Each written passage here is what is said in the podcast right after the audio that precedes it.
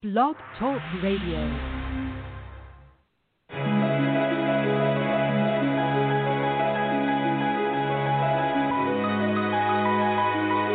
Welcome to the show, everyone. This is Dawn Marie, your host of The Process 319 Unleashed with Marie.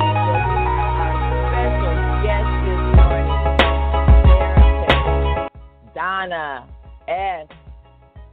Is with us this morning. Where our topic is faith and mental health, trauma, unforgiveness, and the emotions on your soul. Well, I am so excited to have Donna with us this morning. I'm telling you, ladies and gentlemen, get your coffee, paper, and pencil. You aren't going to want to miss what this awesome, powerful woman is going to share with us today. So I am excited, excited to have her with us. Donna, thank you so much for being on the show this morning. Thank you, Dawn Marie, for having me, and thank you for all you're doing to equip the body of Christ. Well, I appreciate that, Donna. Uh, we're going to jump in. I mean, we, we have like 28 minutes to cover everything. okay, I know, maybe not everything. Well, I know, you know, you're part of a, a group that we put together, and you know, Doc Heather was on last week, so I'm kind of going to trail Mhm. in to what we talked about, what we ended on last week. And I wanted to talk about faith and mental health. And I asked her, and I know, I know, I know unforgiveness is a, is, a, is a month topic on its own, but, you know, how can, when we look at faith and we look at mental health, um, when we look at unforgiveness, bitterness, resentment, how do those, I mean, can you help the people understand why it's so important to deal with those, or, or maybe how they affect mental health or the manifestations they have on mental health? Uh, It's a really good question, and like we talked about before, forgiveness is so huge and it's so complex. But backing up what Doc Heather said, there was actually a study that talks about the impact of unforgiveness on our physical health as well as our mental health. There was one study that talked about um, working with cancer patients. That 61% of the cancer patients had forgiveness issues. And so we know God tells us to 61%? forgive.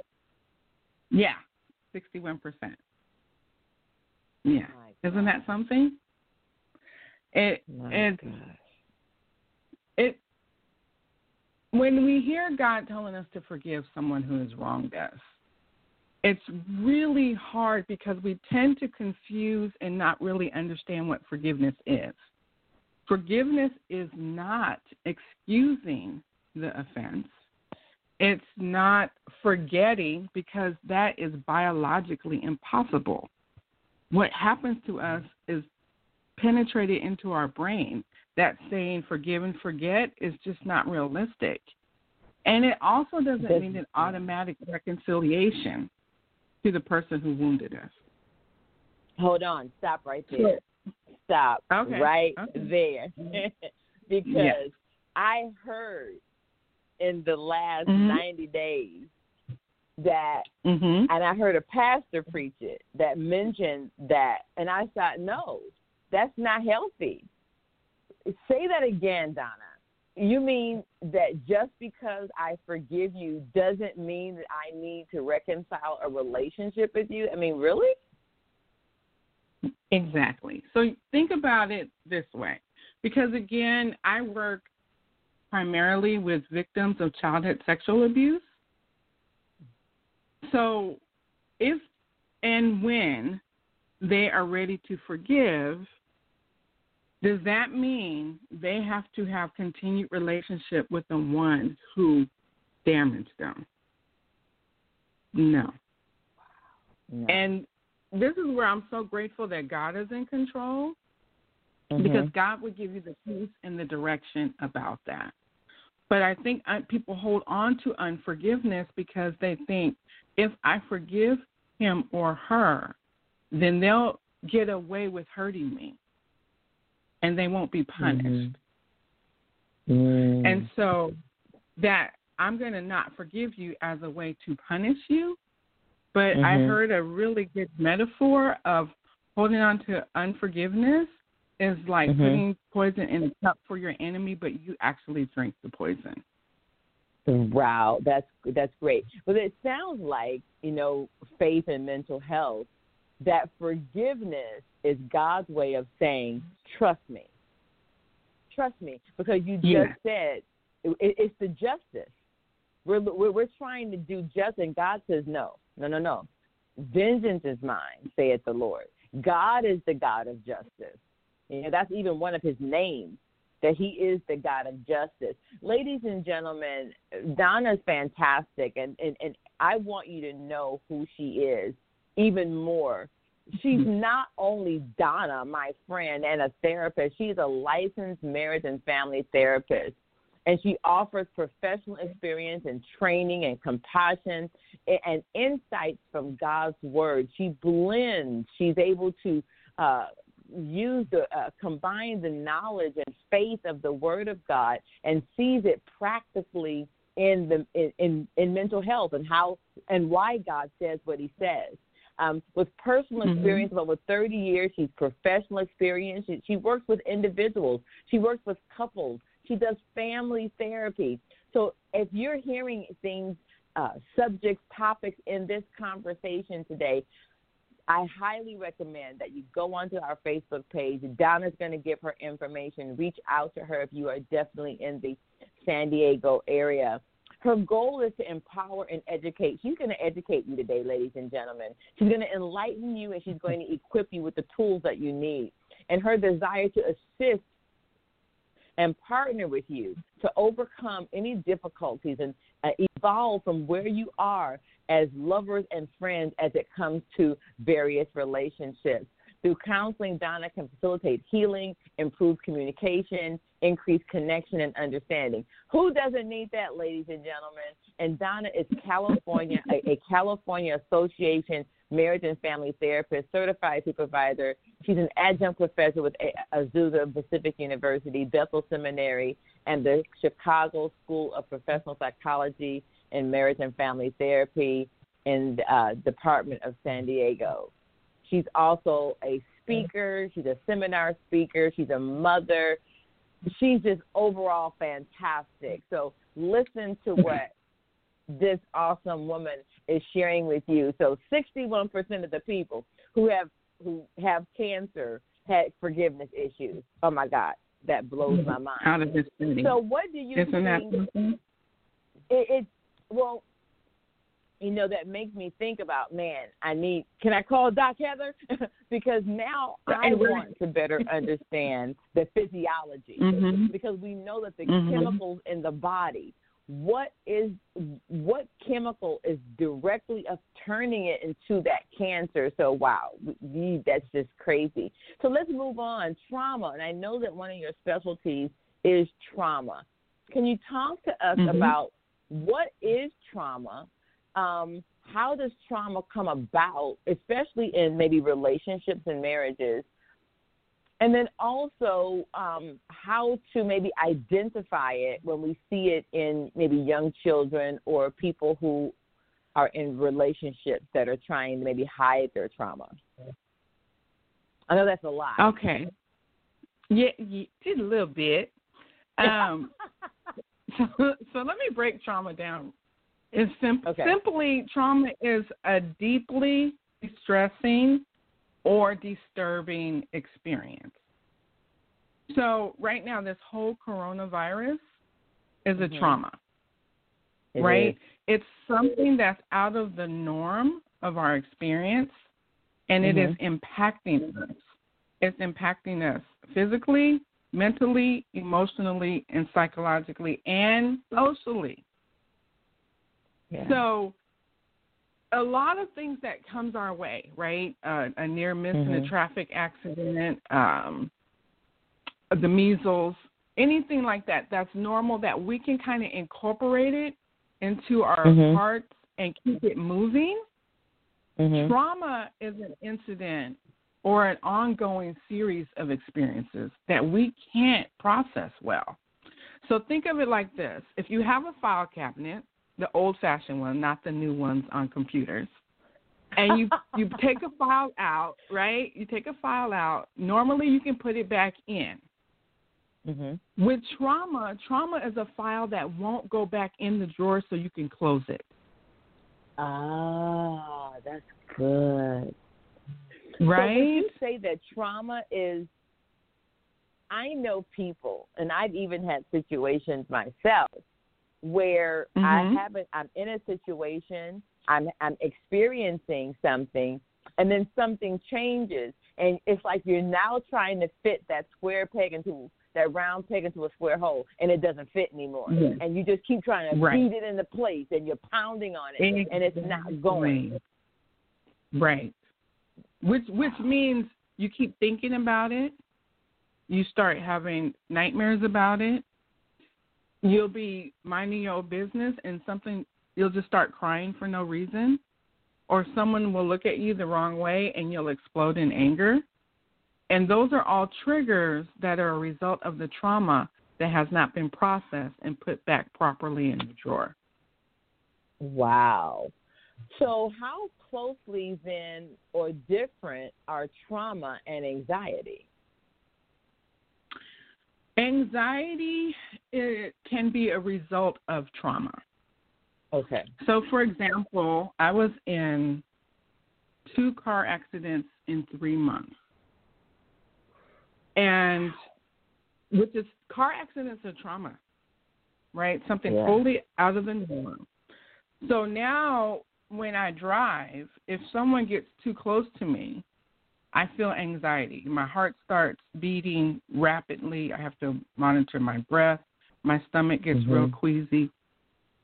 When I drive with my family or someone else, I'm usually reading a book because I can't look up because I'm imagining, oh, we're going to hit that car or that car is going to hit me. So that Okay. anxiety is a result of the trauma of the car accidents. Wow.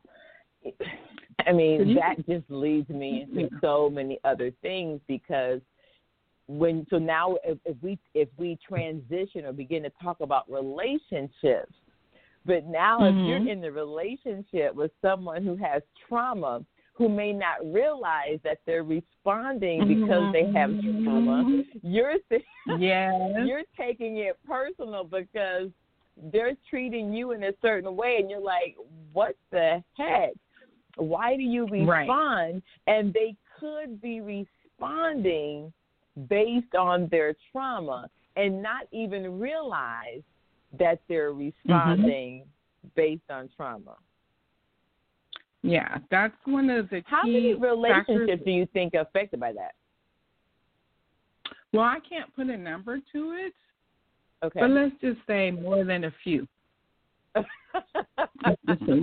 okay. And I think what's more difficult is uh-huh. people don't realize it because when I'm dealing with childhood sexual trauma or childhood abuse, Mhm. period, these Mhm.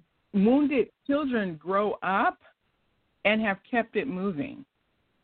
And Yeah. so when they get into relationships, because of their abuse, they've learned not to trust, but don't really understand that. So when they get into the Mhm. relationship, they'll either pick unhealthy relationships because they don't feel like they deserve or can trust a close, healthy relationship Mhm. or even if they're in a close connected relationship and that partner does something that's similar to what was done to them as a child, Mhm. the child brain wants to protect the person from being wounded. Right. Whatever protective mode they did was to shut down or to lash out, that's going to come out on that unknowing partner. Wow. Let's talk about the childhood sexual trauma. Did I did I get that right, Donna? Mhm. Mhm. That's correct. Childhood sexual trauma. And I remember hearing your story and how you decided to specialize in this in this particular area.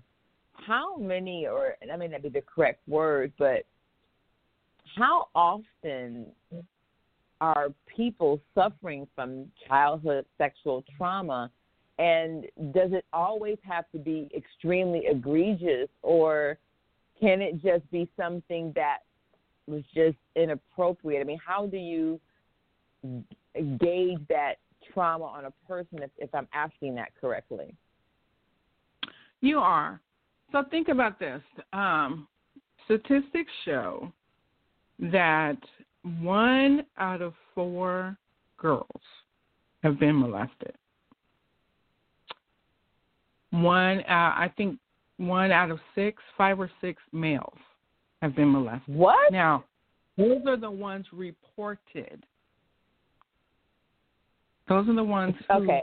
were able to tell somebody. So, can you imagine the people who have not come forward? And So the people who don't remember. and one and one, One out out of six girls. boys. By what age? Yes. Is there an age on that? When I was working with kids, I remember in the hospital there was a child that was six months with a venereal disease. On. Heartbreaking. Six months, Dawn Marie. With a venereal disease. Yes. Because she had been molested by her father.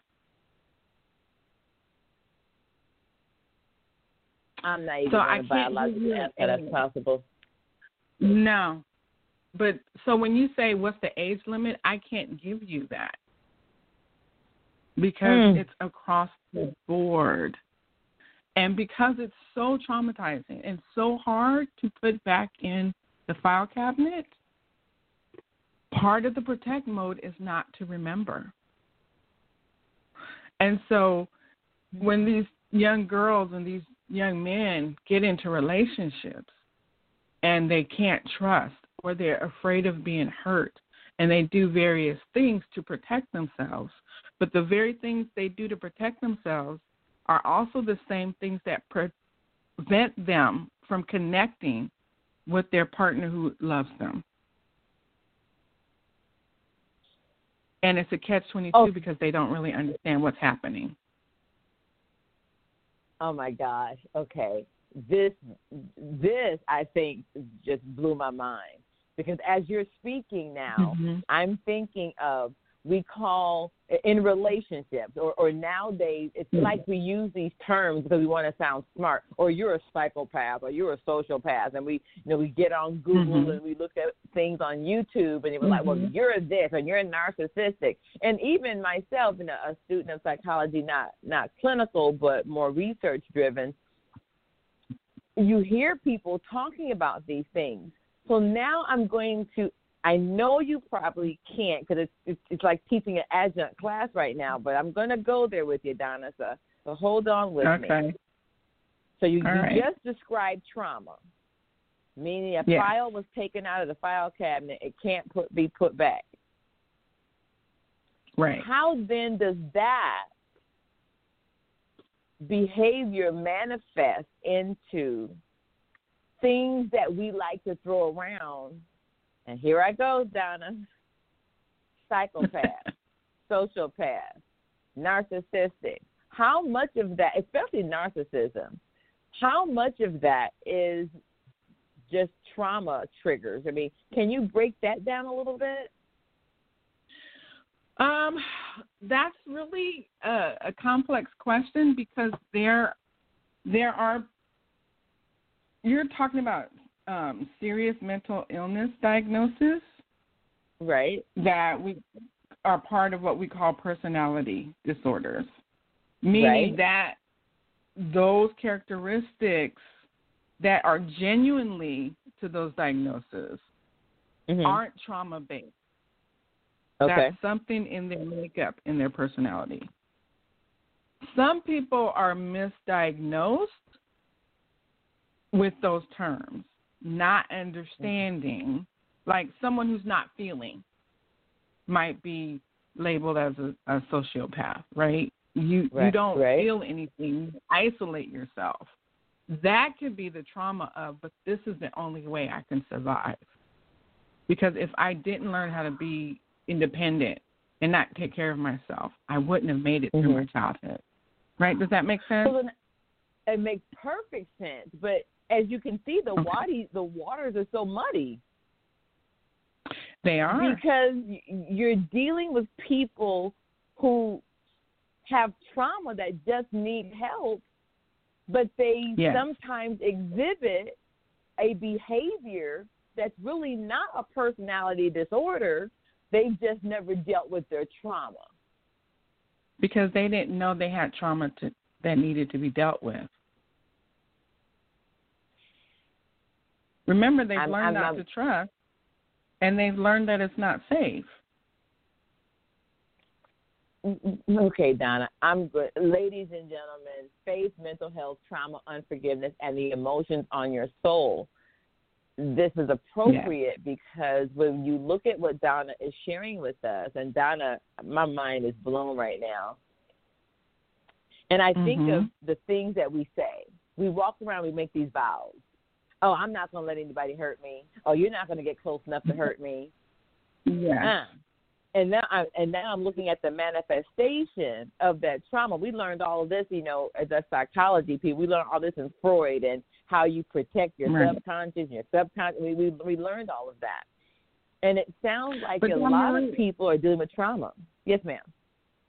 They are. I was going to say, but think about how God made us for connection. Mm. Right. That's what's so difficult about the virus the what they call the social um, distancing yes. really needs to just be relabeled as physical distancing because God made us to need each other. The anxiety and the depression, um, changes in sleep and patterns, difficulty concentrating. It's like the first week of the virus, yay, vacation. The second week, wait a minute, this is a new normal and I'm this is not working right? Oh my God. Because yes. we are created for connection. So yeah. we have to yeah. develop a new way of still being able to connect with one another. Right. While right. practicing the very needed physical distancing, not social you know, distancing. I'm, yeah. No, I, I really like the way that you said that, and I like the way you transitioned to that because – it's also saying that we need to put our faith in someone that we know has our best interest so that if we have these traumas and they are affecting our relationship because it's going to affect mm-hmm. relationships and then how do we come back out and live in a, in a society again? And you're right physical distance but don't socially distance yourself so when you think right. of that how can we as the body of christ with you as a a therapist, what are some things that we can do that are going to help us through trauma, that are going to help us with our emotions, that will help us in this crisis of COVID? well, first of all, you have to recognize and acknowledge your your feelings. We are so used to having a feeling and then pushing it away. Like, oh, don't trust your feelings oh, they don't matter. Oh, just just stay in your brain and keep going. But your right. emotions are a signal that some to alert you to something. So acknowledge that you're sad. Acknowledge that you're irritable. Acknowledge that you're scared. Acknowledge those and then like what's causing that feeling so then you can do something about it. I was um really irritable Saturday for some reason. Mm-hmm. I love my family. I love my family. I'm in the house with five other people, and I adore every one of them. But I am an introvert. I recharge mm-hmm. by being alone. So, for my fellow introverts out there going through this quarantine with their loved ones, I'm sure you can relate. And so I was really irritable. And and I was trying not to be with my loved ones, right? And then my oldest was right. like, I'm just irritable. I, I haven't exercised today. And I'm like, throw on a dance. T- let's do this thing. And when we started the dance exercise video, the irritation just rolled off. So what if I hadn't acknowledged the irritability or she hadn't acknowledged it? Right. Then we took the steps of doing physical exercise, which is an automatic pleasure inducer. God is so wise in how He made us. we don't really need the drugs or the food or the alcohol. He's given us pleasure hormones. And when we exercise, those pleasure hormones kick in, the irritability left, and I was in a good place. So pay attention wow. to what's happening in your body. Do take care of your body. Do breathing, do exercise, do stretching. Go in your backyard if you can. With all the physical distancing, they're still saying take a walk around your neighborhood. You need fresh air. Try to put yourself on a schedule because it's that I don't know when the days are blending. That also can add to the depression. So have a set mm. schedule. Go to bed at a certain time. Wake up at a certain time. Schedule exercise in. Do meal planning. Definitely, if you can, in, engage in activities with your family. And find out what you need and ask for it and go for it. I like that. So, ladies and gentlemen, Donna has given us some good advice so that we don't allow this trauma to affect our relationship. So she gave us a really good, mm-hmm. and Donna, I thank you for that. She gave us a really good foundation of understanding. First, we need to forgive. We don't want to end up like the 61% of people who had cancer didn't forgive. And then she says trauma. Mm-hmm. These things have a your put this file cabinet in another file folder it, so that it doesn't cause a problem. And then she shared with us some tips on how to handle situations that are traumas or devastating our lives. She said, hey, acknowledge it. In the Bible, that's called taking every thought captive. Let's look at what that means. Mm-hmm. And then acknowledge, hey, mm-hmm. I'm scared. I'm, I'm, I'm, I'm irritable. And then deal with it. And then find ways to deal with it. And that could be exercise, mm-hmm. getting together with people mm-hmm. on Facebook or doing a Facebook Live or doing a Zoom party. Mm-hmm. Now, I don't necessarily say this is a Zoom happy hour, but get some soda, have a coffee hour, but do something.